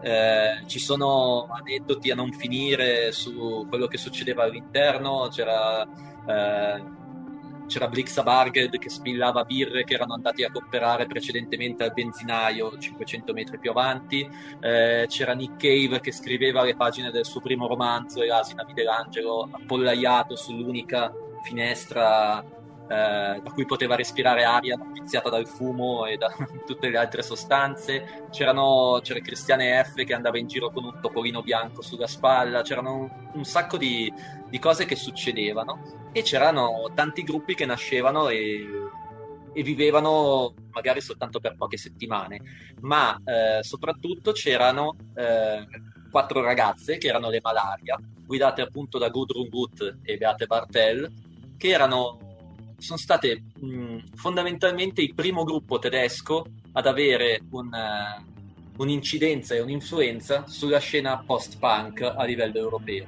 Erano uh, assolutamente innovative nell'unire la ritmica della black music e della disco music con l'attitudine appunto post-punk scura uh, di gruppi come Joy Division e, riuscir- e furono mh, e sono stati mh, il prodotto di Berlino più interessante di quegli anni, secondo me. Eh, come diceva prima Pierre, sì, è vero che è, un personaggio abbastanza mainstream, ma soprattutto per la, la, sua rilevanza culturale. Lei adesso, dopo aver inventato la Love Parade, di cui parlava anche Joe prima, eh, è soprattutto una produttrice musicale, ha un'etichetta che si chiama Monica Enterprise, che produce soltanto artiste eh, donne che fanno musica elettronica e, ed è una figura importantissima. Però eh, ci sarebbe da dire del rapporto strano che la Germania ha con il concetto di mainstream, perché se pensate che Blixa Bargeld, eh, leader degli Einstürzen del Neubauten, cioè il gruppo che suonava con i martelli pneumatici e i trapani, in Germania eh, è ospite all'equivalente tedesco della prova del cuoco e cucina il risotto nero di seppia. Sì, è la sua recente passione quella della cucina. Tra l'altro Blix Abargo già ai tempi era comunque un, uh, uno dei redattori di Spiegel, eh, scriveva articoli su Spiegel. Sì, adesso il suo profilo Instagram è insopportabile perché posta soltanto le sue ricette ed è veramente una cosa da anziano, però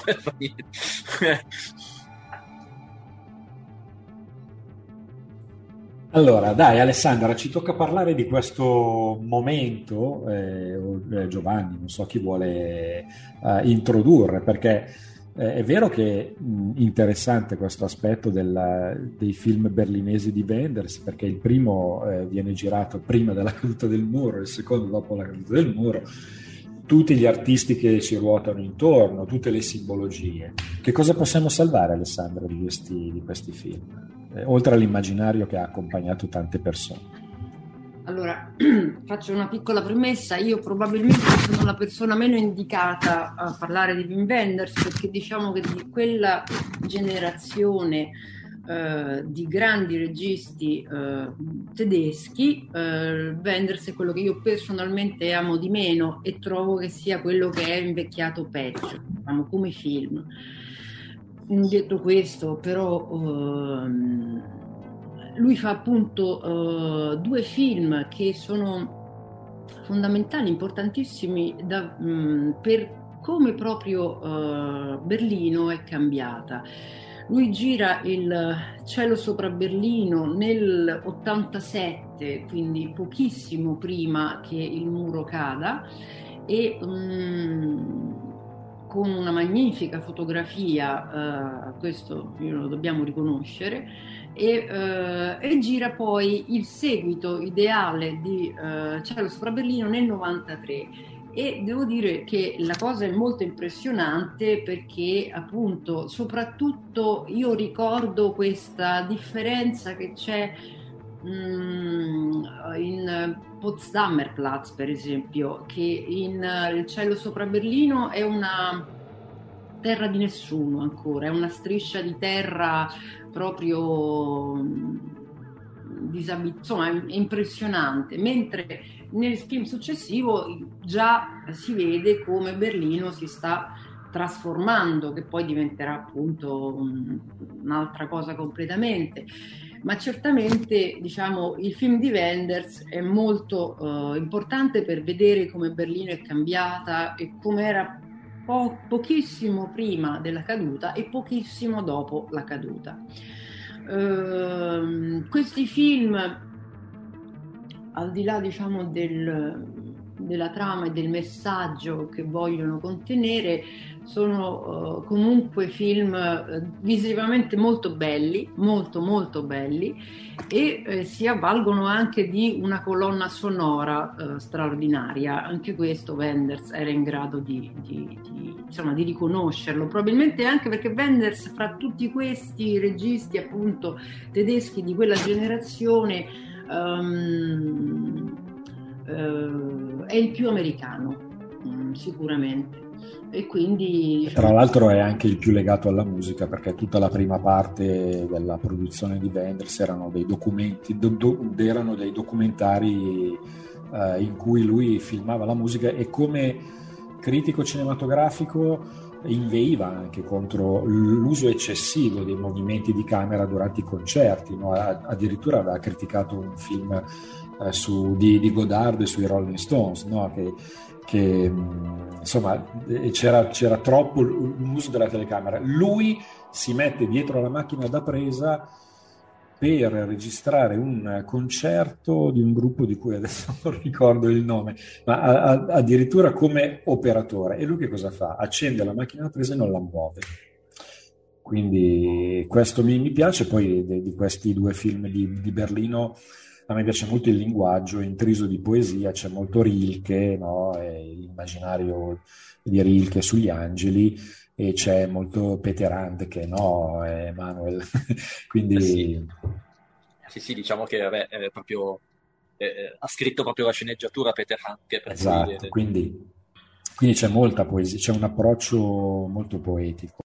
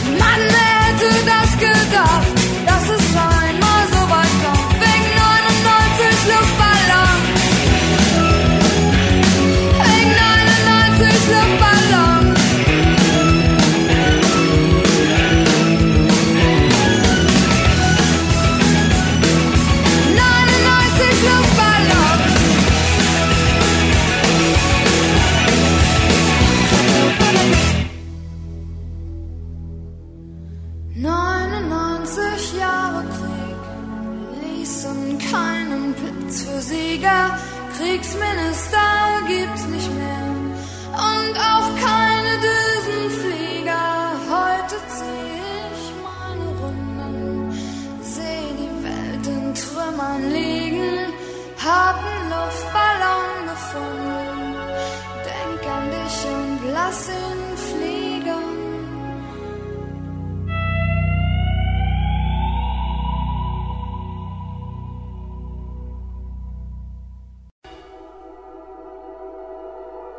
Io vi ricordo che siete all'ascolto di Songlines, musica per viaggiare il mondo. Queste sono le stazioni di Radio Francigena, il programma è disponibile in podcast su radiofrancigena.com e potete anche scrivere a info Radio Francigena per informazioni, se potete proporre dei viaggi da raccontare o eh, avete qualcosa da chiedere al sottoscritto. Il programma, la programmazione e eh, inoltre anche è possibile seguirla sulla pagina di Facebook, appunto Songlines. Parlare di Berlino non può non significare anche parlare del crollo del muro. Io questo lo dico perché so che oltre all'importanza storica, alla, a tutte le cose di cui si è sicuramente già parlato tanto e bene, io so che Joe, che è con noi ancora nel programma Don Rispetto, quella sera famosa del 1989 era presente a Berlino. Per cui a te chiedo un ricordo, un, un, un aneddoto di come furono quelle giornate eh, così importanti dal punto di vista non soltanto storico. Guarda, eh, diciamo il ricordo eh, cioè, eh, di primo acchitto non è che sia molto spettacolare. Eh, beh, certo, come sempre. Eh, diciamo, le cose più che sono rimaste sono successe i giorni dopo, così.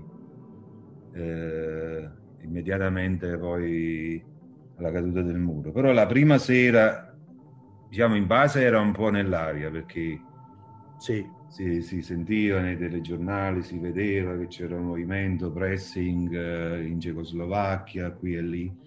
Però era una cosa che era sempre un po' Poi allora io, non so, ero ventenne, così non seguivo tanto questo mainstream, diciamo. Eh certo. Mi interessava più di altre cose.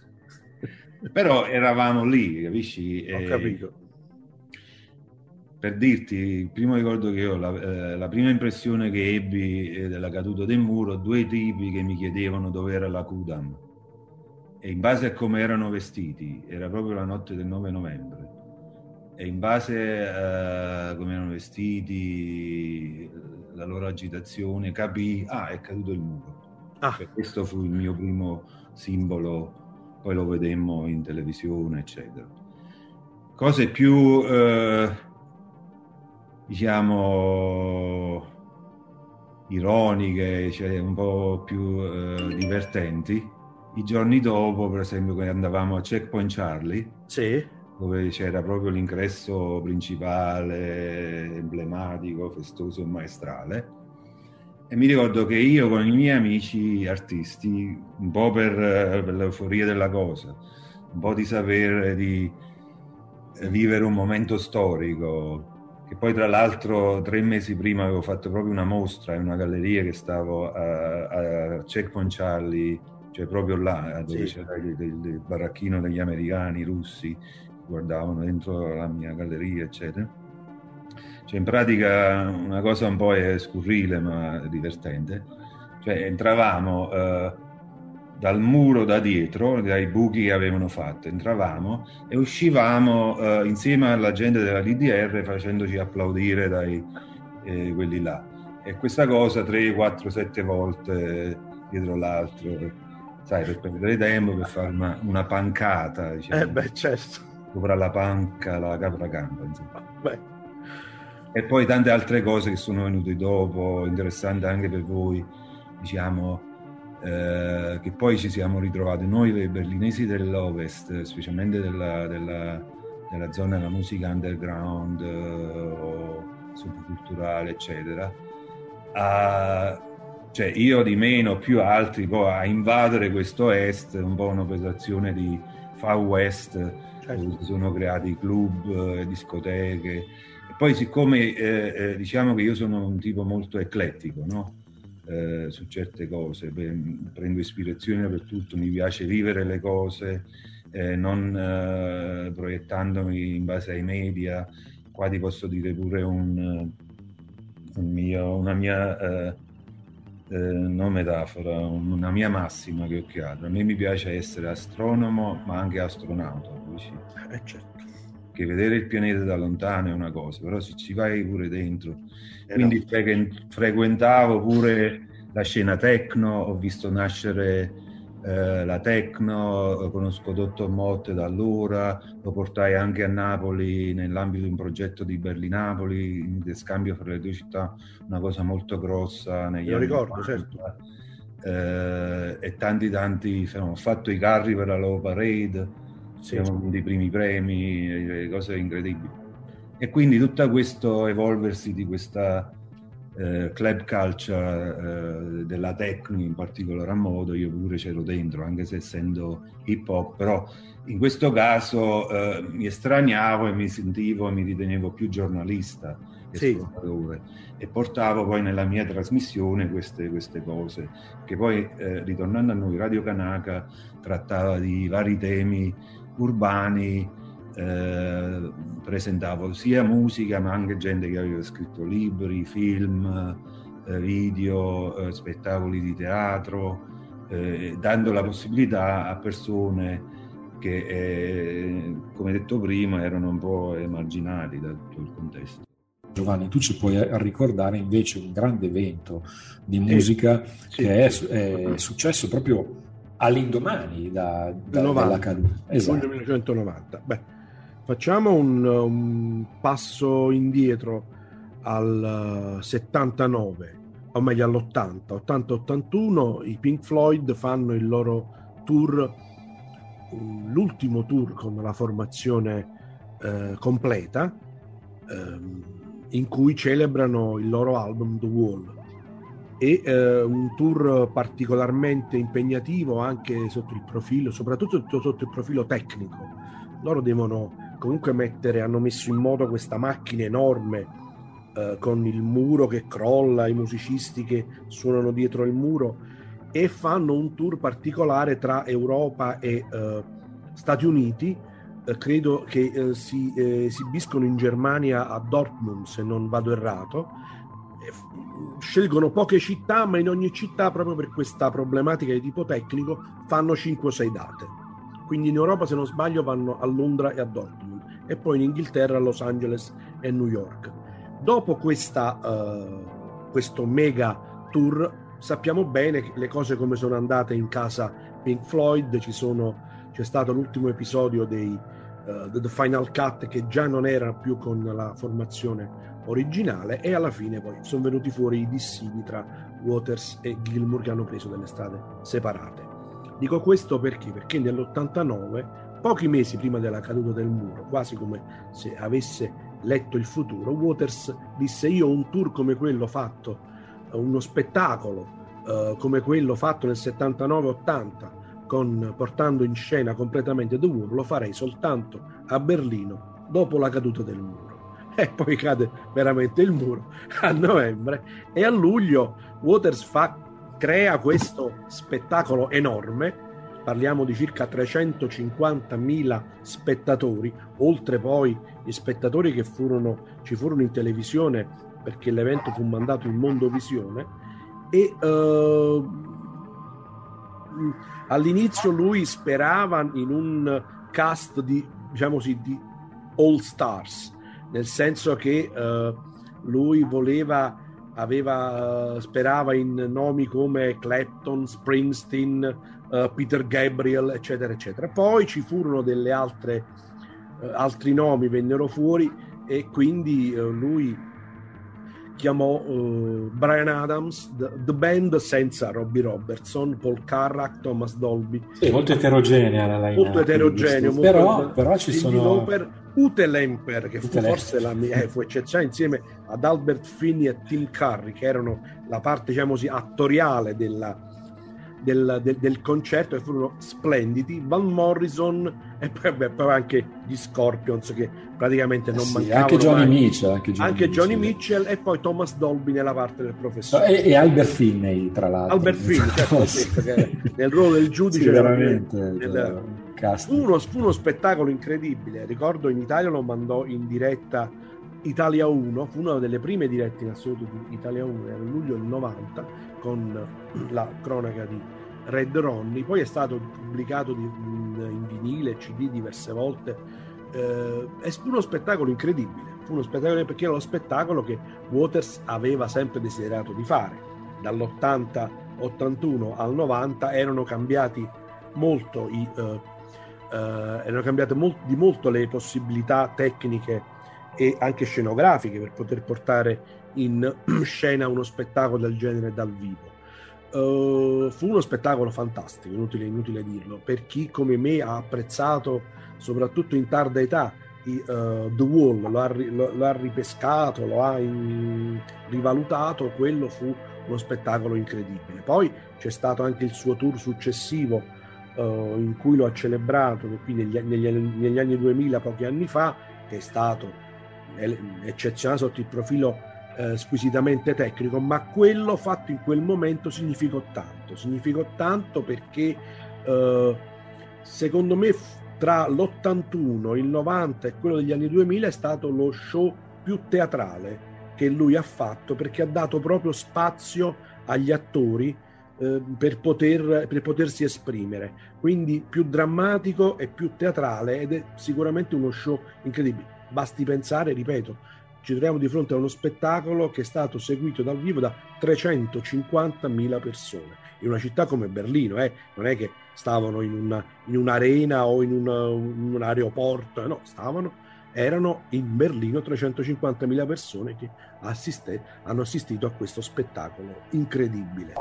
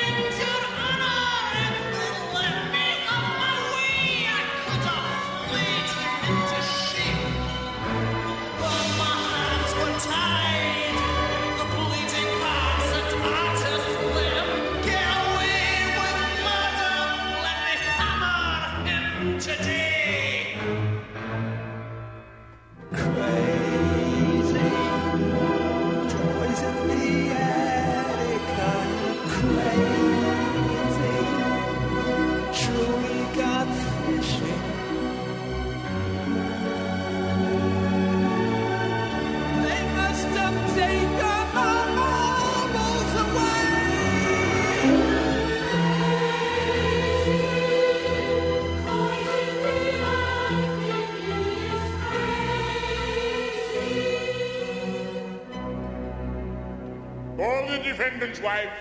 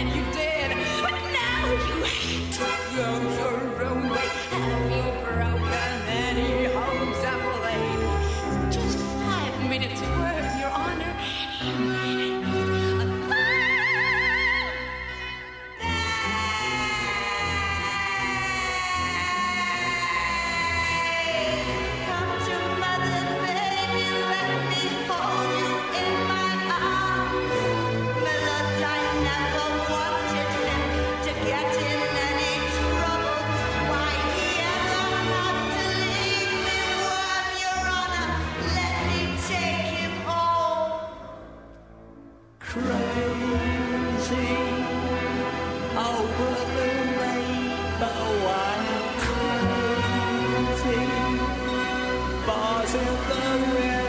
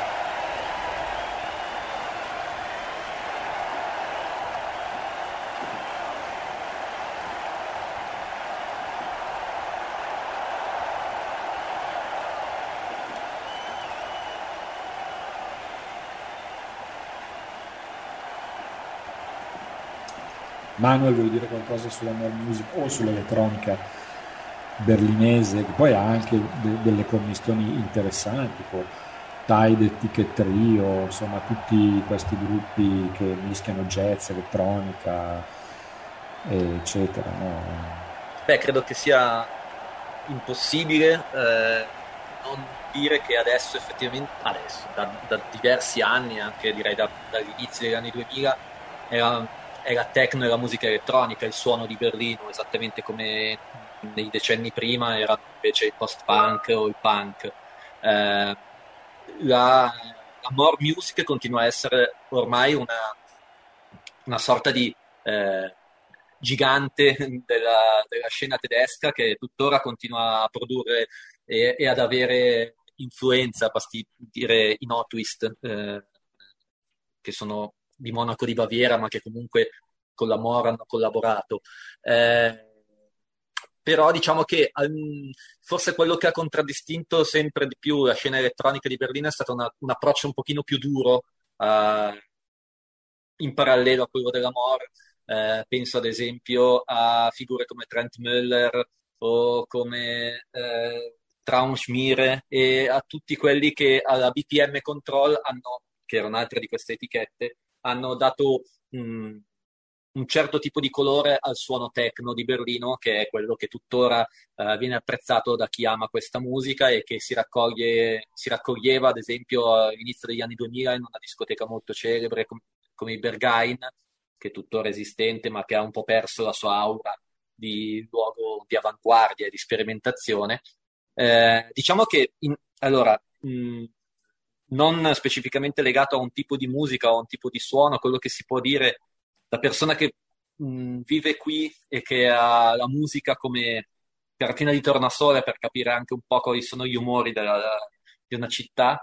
Eh, una cosa che secondo me è interessante dire e che probabilmente non è prerogativa ormai solo di Berlino è che quella tensione che tu citavi all'inizio della nostra chiacchierata e che Ian Curtis aveva visto in città, in questo momento è un po' disinnescata, nel senso che eh, Berlino dal punto di vista culturale è ancora viva, è ancora fremente e ci sono sicuramente tante scene piccole attive in contemporanea, ma si fa un po' meno fatica forse perché sono cambiati i tempi e quindi ci sono modi diversi di fruizione troppo, mh, cor- troppo sul breve termine.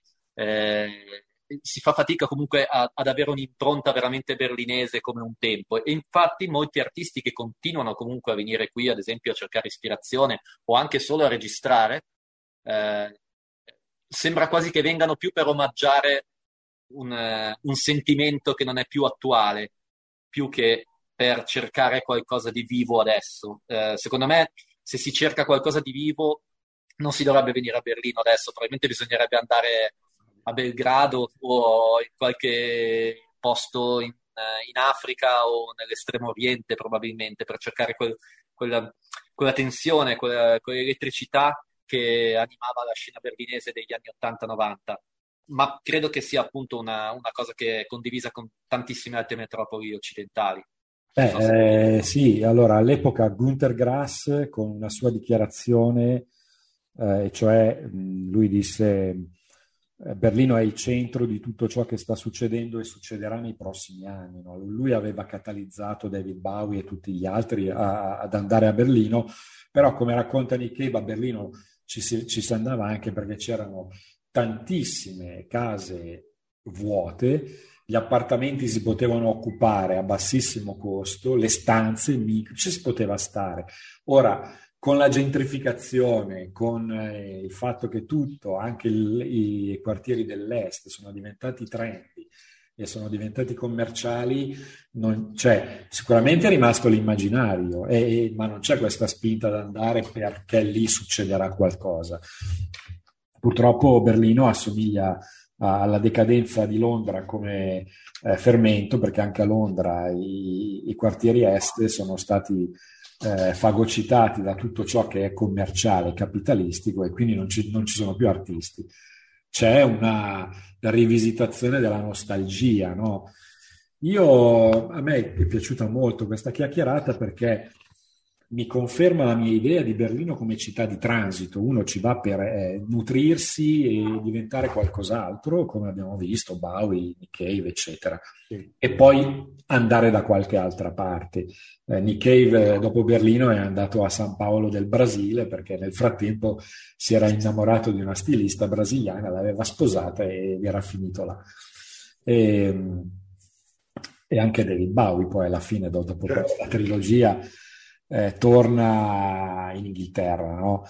E quindi una città di transito, ma una città che ha legami forti, diretti, no? puntini che si uniscono e ramificazioni che vengono, eh, poi raggiungono anche le, le, vite delle persone. Con i film di Wim Wenders ci siamo nutriti di questo immaginario berlinese e quando io sono andato a Berlino una settimana in vacanza, eh, la prima cosa che mi è venuta è andare a vedere i luoghi. E poi non, ovviamente non trovandoli tutti, no? eh, dove erano stati girati i, i due film di, di Wenders. Le case occupate e, e diciamo questa fuga verso un mondo diverso. C'è un film che io penso valga la pena citare, che è Goodbye Lenin, ed è la storia proprio del, una storia geniale, un, e però parla proprio appunto del fatto che eh, quando cade il muro c'è questa fuga di massa verso l'ovest e quindi questo abbandonare tutta una serie di quartieri e di cose che piano piano vengono occupati appartamenti dalla gente che invece cerca di insomma capire che cosa sta succedendo. E in questo film è raccontato molto bene.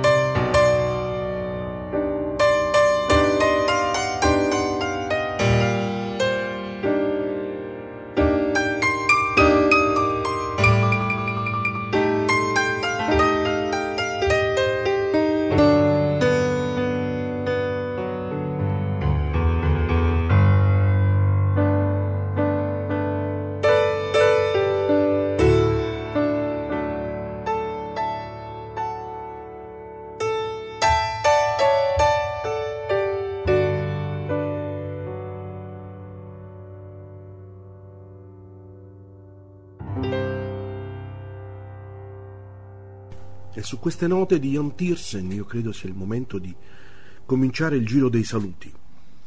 Eh, ringrazio voi ascoltatrici, ascoltatori di Songlights, Musica per Viaggiare il Mondo. Vi ricordo che il podcast è disponibile sul sito della radio, radiofrancigena.com, poi c'è la pagina Facebook Songlights e anche potete scrivere a info-radiofrancigena.com. Ricordo che questa è una puntata speciale dedicata alla città di Berlino e io comincio con il giro dei ringraziamenti ringraziando innanzitutto Joe Don Rispetto che eh, vive da- a Berlino da tanti anni, che ci ha fatto compagnia, ci ha raccontato la sua Berlino colorata e multiculturale. Sì, certo, ciao ascoltatori, ascoltatrici e quello che c'è per mezzo. Saluti live e in diretto da Berlino, so do rispetto e quando meno te l'aspetti ti arrivi il mio sound e i miei saluti sospetti su Songline. Vai Perfetto. ragazzi, continuate. Ciao Gio. One world, one station, one radio station, dal nord al sud, dal vest all'ovest, ogni contesto è un giorno di festa. Grazie mille Joe, ricordo che la sua attività, l'attività di Don Rispetto, ehm, i file, i mix, le trasmissioni radiofoniche sono disponibili tutte su www.mixcloud.com slash donrispetto. Voglio ringraziare Pierangelo. Grazie a voi e grazie a chi ci sta ascoltando, è stata una chiacchierata molto bella e mi avete dato ancora modo di coltivare questo immaginario su questa città che insomma ha accompagnato la mia crescita artistica. Un ringraziamento a Manuel. Grazie a Songline per l'invito, è un piacere parlare della, della mia Berlino e vi invito sempre a venirla a trovare perché è sempre una città che ogni volta che si viene è diversa dalla quella precedente, per cui merita sempre. E un ringraziamento, un saluto ad Alessandra. Sì, io ringrazio tutti voi, vorrei chiudere con una frase eh, di, eh, tratta da Infanzia berlinese di Walter Benjamin, con cui invito tutti a- ad andare a Berlino tenendola a mente, cioè lui dice non sapersi orientare in una città non vuol dire molto, ma smarrirsi in essa come ci si smarrisce in una foresta è una cosa tutta da imparare. E questo secondo me è bello per andare a vedere Berlino. Io ringrazio di nuovo tutti voi, ascoltatrici e ascoltatori di Radio Francigena. Questo è stato Songline Speciale Berlino. Ci rivedremo presto in una nuova città. Buon prosieguo con la programmazione di Radio Francigena.